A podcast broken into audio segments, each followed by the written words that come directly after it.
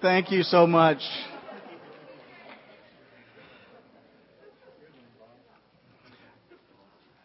You know, I don't think there's anything that brings more joy to my heart than seeing the people of God sharing God's love. That's great. Please join me with our responsive reading that's printed in your worship folder and also will be on the screen. It's titled Scars. All scars tell a story. Stories of wounds suffered.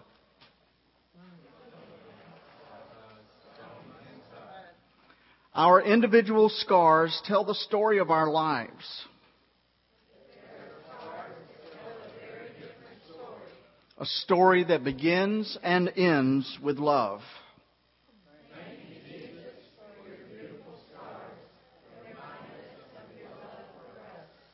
Amen.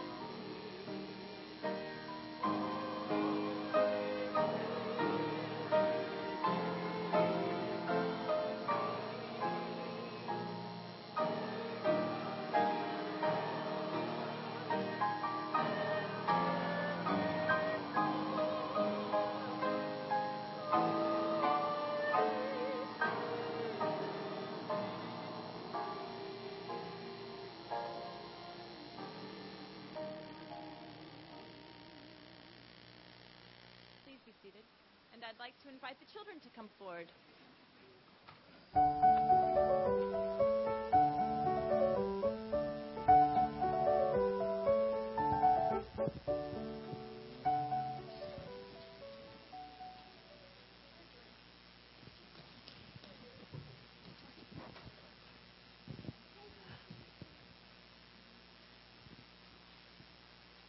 Good morning.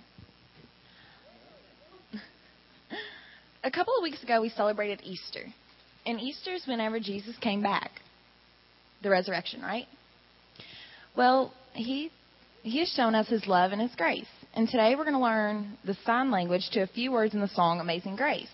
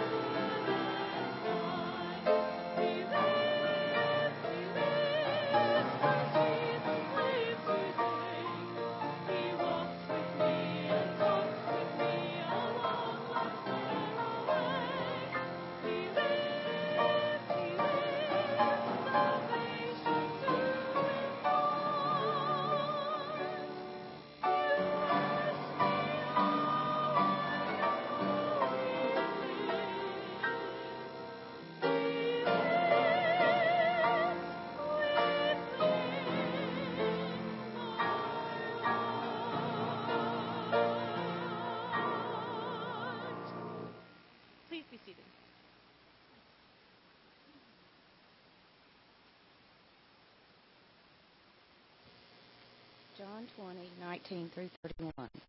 When it was evening on that day, the first day of the week, and the doors of the house where the disciples had met were locked for fear of the Jews, Jesus came and stood among them and said, "Peace be with you." After he said this, he showed them his hands and his side. Then the disciples rejoiced when they saw the Lord. Jesus said to them again, "Peace be with you. As the Father has sent me, so I send you." When he had said this, he breathed on them and said to them, "Receive the Holy Spirit. If you forgive the sins of any, they are forgiven them. If you retain the sins of any, they are retained." But Thomas, who was called the twin, one of the 12, was not with them when Jesus came. So the other disciples told him, "We have seen the Lord." But he said to them, "Unless I see the mark of the nails in his hands, and put my finger in the mark of the nails, and my hand in his side, I will not believe." A week later, his disciples were again in the house, and Thomas was with them. Although the doors were shut, Jesus came and stood among them and said, "Peace be with you." Then he said to Thomas, "Put your finger here and see my hands. Reach out your hand and put it in my side. Do not doubt, but believe." Thomas answered him, "My Lord and my God." Jesus said to him, "Have you believed because you have seen me? Blessed are those who have not seen and yet have come to believe." Now Jesus did many other signs in the presence of his disciples, which are not written in this book, but these are written so that you may come to believe that Jesus is the Messiah, the Son of God, and that through believing you may have life in his name.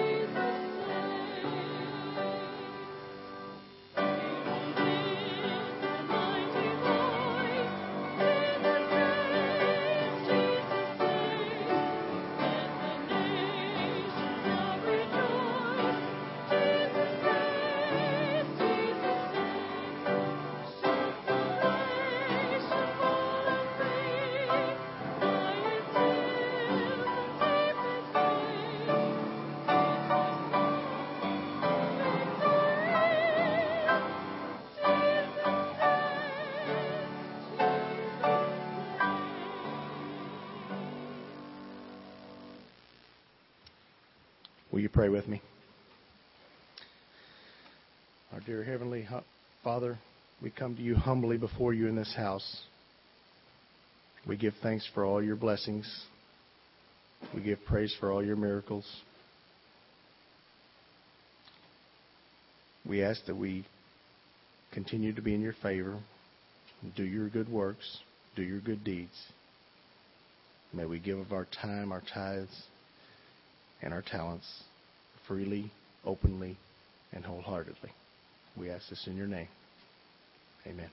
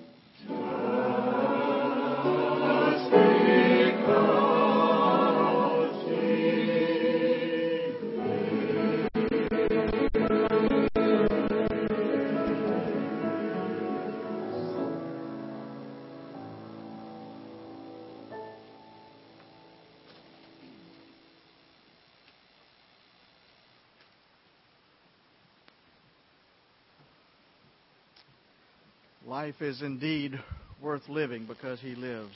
Amen? One of my favorite scenes from the world of motion pictures is the scene from Jaws, when the crew of the tiny boat sent out to deal with the monster from the deep are below deck, a little bit tipsy, and comparing scars. You remember that scene? Wonderful scene. One of the guys takes out his tooth and brags about the permanent lump on his head from a bar fight on St. Patrick's Day in Boston. Another one brags, "I got that beat," as he shows a scar on his forearm. He says, "That's from a moray eel, bit right through my wetsuit." Then he pulls up the leg of his pants, exposing his calf. He says, "You see that? That's from a bull shark. He scraped me when I was taking some samples." And the other guy pulls up his pant leg and says, "That's from a thresher's tail." And then finally one of them opens up his shirt and he says, "I have the creme de la creme right there. Do you see that? Mary Ellen Moffat. She broke my heart." And then finally, when asked about a scar on his forearm, the captain said that was where he had a tattoo removed. A tattoo of the USS Indianapolis, a ship that was torpedoed by a Japanese submarine during World War II. The Indianapolis held almost 1,200 sailors, and 900 were able to jump ship, most of them only with their life jackets as the ship sank. And then those 900 sailors spent the next 5 days suffering through constant shark attacks, starvation, terrible thirst and exposure, not to mention their own wounds. Only 317 of that 1,200-member crew survived. I think this tells us something of why we are so fascinated with scars. Why grown men will roll up their pant legs and brag about this scar or that scar. It's because they have meaning.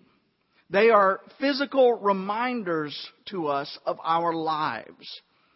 They mark our history, if you will, both good and bad. A couple of years ago, the Reuters news service carried a story about a Russian teenager who survived a lightning strike, which was so powerful that it actually vaporized a gold cross that she had around her neck. The bolt hit this young woman on the top of her head and seared through her body into the ground, and the necklace that she had been wearing was atomized, leaving burns in the shape of a cross on her neck. Only a couple of links of the chain could even be found. And the doctor at the hospital said it was a miracle that she survived this. But she did survive, and she's doing quite well now. But, says the report, she will have a deep scar on her neck where the cross was for the rest of her life. In a similar fashion, after Jesus' resurrection from the grave, he still bore the scars from the cross that took his life. We read in the Gospel of John, on the evening of that first day of the week, when the disciples were together with the doors locked for fear of the Jewish leaders, Jesus came and stood among them and said, "Peace be with you." And after he said this, he showed them his hands and his side. And then a few verses later, we read, "Now Thomas was not with the disciples when Jesus came that day. And so the other disciples told him, 'We have seen the Lord.' But Thomas said to them, 'Unless I see the marks in his hands and put my fingers where the nails were and put my hand into his side, I will not believe.' Well, a week later, his disciples were in the house again, and Thomas was with them this time. And even though the doors were locked, Jesus came and stood among them again and said, 'Peace be with you.' And then he said to Thomas, he turned to Thomas and he said, 'Put your fingers here. See my hands. Reach out your hand and put it into my side. Stop doubting and believe.'" And that's when Thomas said to him, "My Lord and my God." Now, Thomas said that unless he could see the nail marks in Jesus' hands and put his fingers where the nails had been and put his hand into Jesus' side, he would not believe that Jesus was really alive. And that's exactly what happened. And to me, it is significant that even though Jesus had been resurrected from the dead, his body still bore the scars from his crucifixion. Beautiful, beautiful scars. And indeed, this is a reminder to us that no one ever achieves anything of lasting significance without getting a few scars along the way. Isn't that true? No one makes any lasting contribution to the world who does not pay a price for it. Just this week, we have passed the deadline for getting our taxes in. I hope you got your taxes in. Hope you managed to get it in on time. But today we might remember a well-known tax evader. His name was Henry David Thoreau. Unlike most modern-day tax evaders who are mostly intent on hanging on to their money, Henry David Thoreau willingly went to jail rather than pay taxes to support the Mexican-American War, which was a war fought in the interests of slavery. You might remember a famous exchange between Thoreau and his friend, Ralph Waldo Emerson. One day, as Emerson was strolling past the jail, he said, "Henry, what are you doing in there?" And Thoreau replied, "Ralph, what are you doing out there?" And the point was, of course, that there are some causes that are worth the sacrifice. There are some causes worthy of suffering, worthy of obtaining a scar for. And we need to understand that not all Christians have chosen the safe, secure life that most of us enjoy. We need to know that there are people out there like Dr. Eleanor Chestnut. After arriving in China in 1893, under the auspices of the American Presbyterian Missions Board, Dr. Chestnut built a hospital using her own money for the bricks and the mortar. The need for her services were so great that she actually performed surgeries in her bathroom until the building was completed. One operation that she performed involved the amputation of a man's leg, and there were complications that arose, and skin grafts were needed. And then a few days later, another doctor asked why Dr. Chestnut was limping, and she said, "Oh, it's nothing." But a nurse revealed that the skin graft for this patient, a laborer from the bottom of Chinese society, that skin graft came from Dr. Chestnut's leg itself. Her own leg, taken with only a local anesthetic. Sadly, during the Boxer Rebellion of 1905, Dr. Chestnut and four other missionaries were killed by a mob that swarmed the hospital. But Eleanor Chestnut knew the dangers of serving in China. However, her faith was strong. And her commitment to Christ and her commitment to the Chinese people was complete. And today, the Chinese Christian community is the fastest growing body of Christians in the world. But it would not even be there in this historically closed society if people like Eleanor Chestnut were not willing to bear on their own bodies the scars of commitment. Just like the scars of Jesus Christ, her scars remind us that no one ever achieves anything of lasting significance without getting a few scars along the way. But the scars of Jesus also remind us of just how much Jesus loves us. They remind us of how much Jesus loves us. We were treated just a few moments ago with our children's moment, signing through the song of Amazing Grace. And some of you may be familiar with American Sign Language, the language that serves so many of our friends who are deaf. And I was looking for it, and it didn't come up in this song. But do you know what the sign for Jesus is? It's the tip of the middle finger of one hand touching the palm of the other. When a deaf person is worshiping in a setting like this, they will make that sign many times during the worship service as they say the word Jesus. Jesus, the one with scarred hands. And when they touch that place where the scars were, they remember what Jesus did. The details of Christ's death have always had an impact on those who believe in Him, though sometimes in ways that are not so healthy. The New York Times Magazine carried a story a while back about a group of American Indians who had been converted to Christianity. They're called the Penitentes.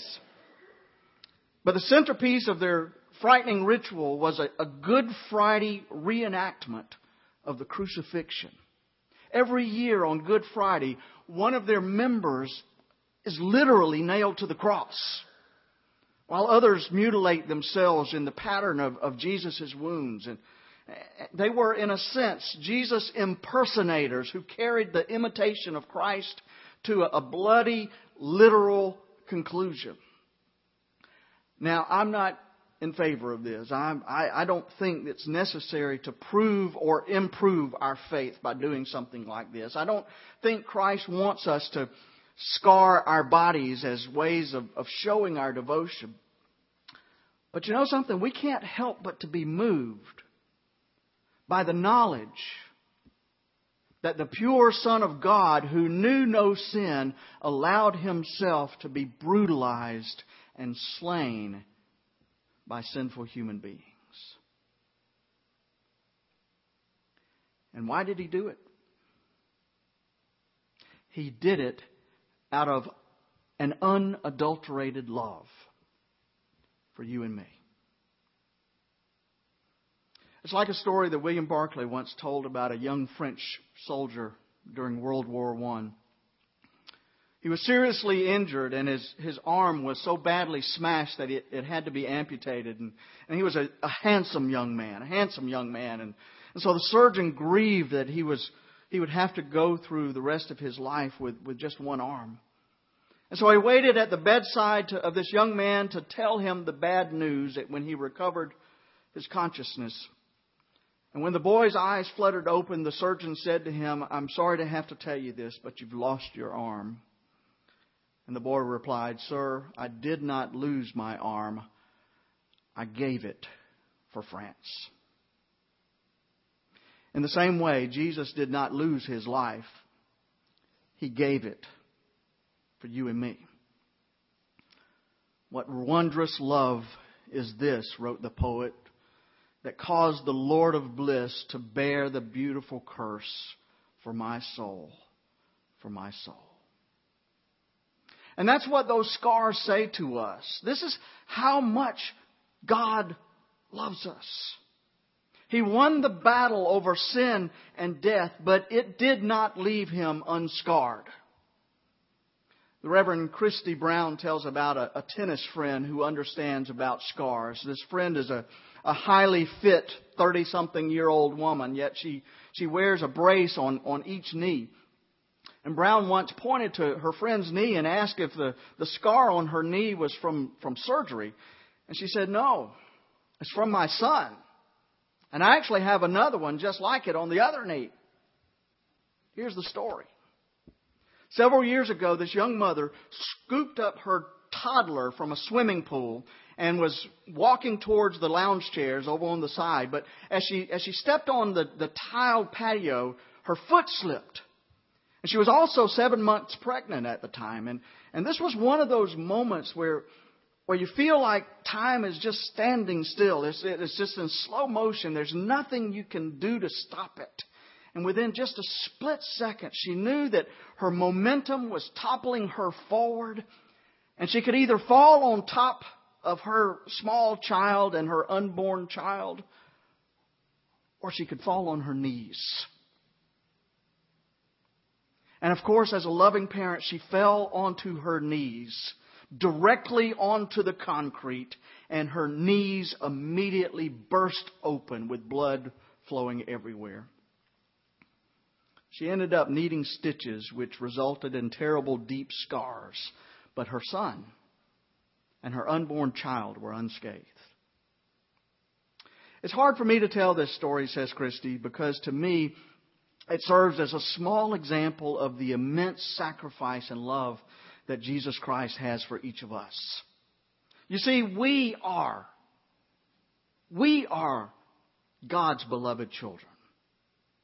We are the people for whom Jesus took the fall. He suffered on the cross and endured unimaginable pain for each of us, and His is the greatest scar story ever told.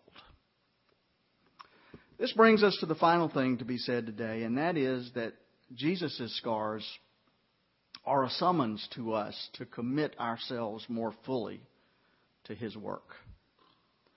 Probably the saddest commentary on any of our lives is the fact that we bear so few scars for the sake of Jesus, for the sake of His kingdom. We bear so few scars for the sake of Christ and His kingdom. Doesn't it concern you that our faith really requires so little of us? I mean, think about that. Well, some of us tithe, and that's a considerable sacrifice. But when you think about it, 10% is about half what we give the waiter who brings us our food at a table. And we're here at worship most of the time, most Sundays. But for many, it's only when something more pressing, like a family outing or a fishing trip or whatever, doesn't get in the way.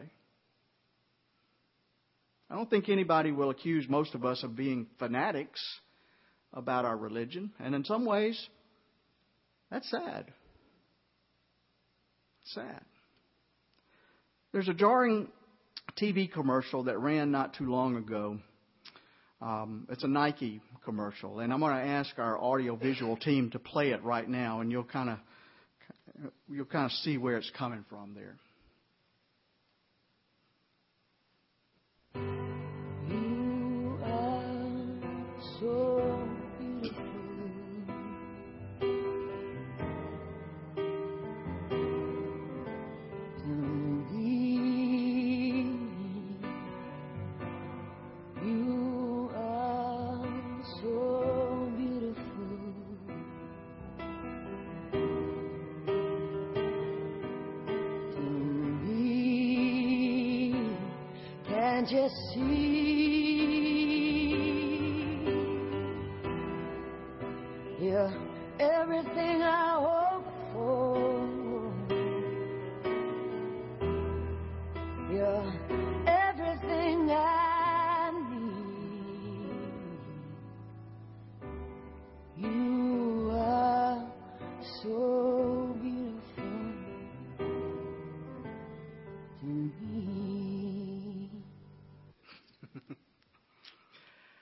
As you see, this commercial features no dialogue. It's simply a series of people who have one thing in common, a nasty scar or some kind of injury.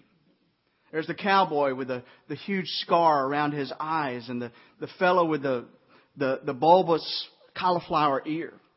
Another with horribly calloused feet. But there's no explanation at all. It's just the Nike swoosh and the words, "Just do it." The ad has been analyzed and criticized as being incomprehensible and extreme, but the key to this commercial lies in the music in the background. Joe Cocker's wonderful words being sung, "You are so beautiful to me." To these athletes, the wrestler with the cauliflower ear, the surfer with the shark bite, the bull rider that's blind in one eye. To these athletes, their injuries are beauty marks from their commitment to their sport. And to their fans, these athletes are beautiful because of their scars. The ad's creator, Mike Foligno, says, "Beauty is in the eye of the beholder," and indeed it is. It certainly is. It reminds me of one last story about a Confederate general named John Gordon. John Gordon directed the last official action against the Union Army on a Sunday morning in April of 1865 at Appomattox when Lee surrendered to Grant. Later, Gordon became a candidate for the U.S. Senate. However, a man who had once served under Gordon became enraged over some political incident. And as a member of the legislature, he vowed to do all that he could to defeat Gordon. And so at the convention, this man stormed down the aisle to present his vote against Gordon in order to stop his bid for election. But as he neared the platform where Gordon sat, he happened to look up at his former commander.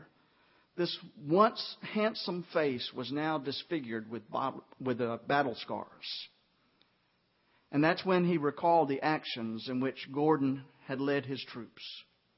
Actions that had left him permanently disfigured. Overcome with emotion, Gordon's opponent had tears falling from his cheeks, and he declared to that assembly that day that he could not vote against John Gordon. And turning to Gordon, he asked the general's forgiveness. "Forgive me, General," he said. "I had forgotten the scars." Victorious,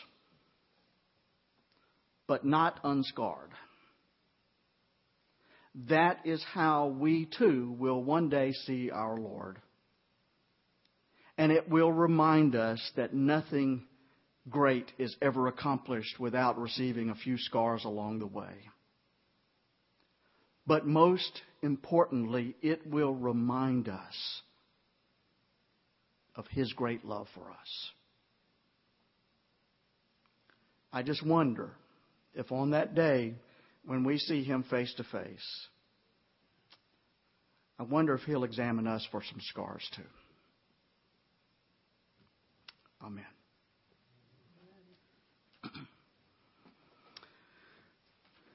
We're going to sing a hymn, number 475, "Must Jesus Bear the Cross Alone?" This is an opportunity for you to respond to the work of God's Holy Spirit in your life today. If you've never made a commitment to Christ, we invite you to make that commitment today. The scars that Jesus' body bears are scars that are put there because of you and me.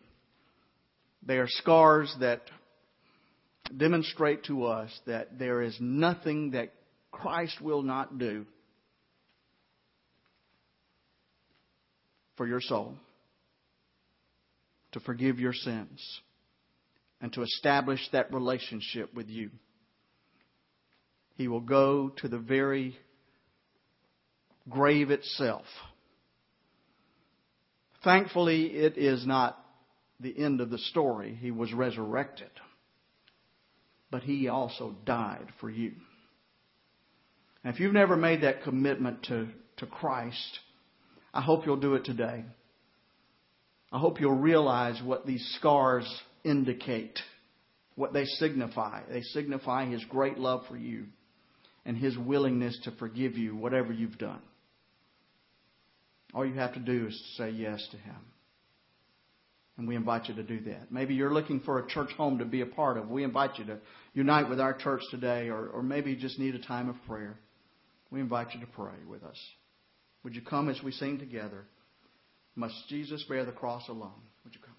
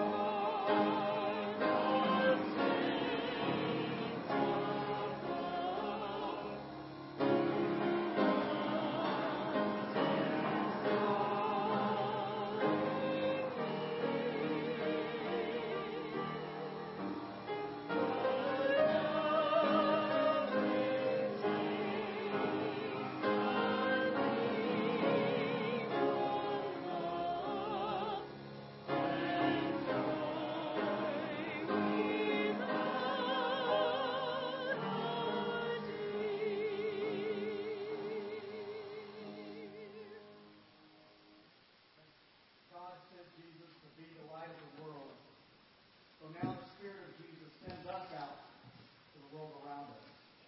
May God unlock the doors of our fears, that we might freely stand among the world's people, and that we might share the touch of Jesus, and that we might speak His word. Peace be with you. Amen.